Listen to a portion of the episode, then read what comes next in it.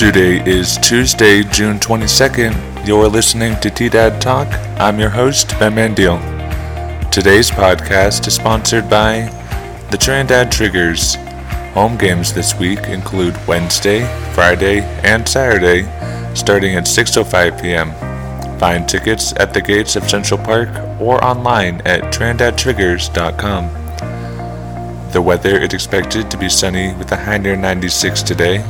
Tonight it's expected to be partly cloudy with a low around sixty-one. Now, here's the headlines for the day.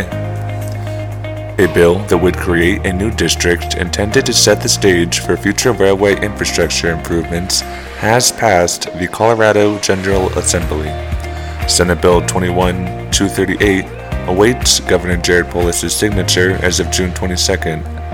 The bill creates a new district from the Wyoming border to the New Mexico border and allows for expansion and improvements to railway transportation in Colorado. Colorado marijuana sales topped seven hundred sixty-eight million dollars in the first four months of this year, taking into account both medical and recreational sales. Month-over-month sales remained flat, while total sales are twenty-five percent higher on a year-over-year basis and are thirty-four percent higher over the biennial. The Purgatoire Valley Goathead Festival ended its first year Saturday, June nineteenth, after a week of volunteers picked goatheads from various locations around town.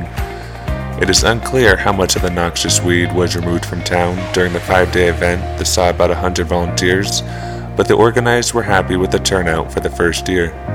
On Saturday, the goatheads were burned on an effigy behind Club fourteen Garden Grill and Pub. Trandad Farmers Market opens July third at Cimino Park, running from eight a.m. to noon.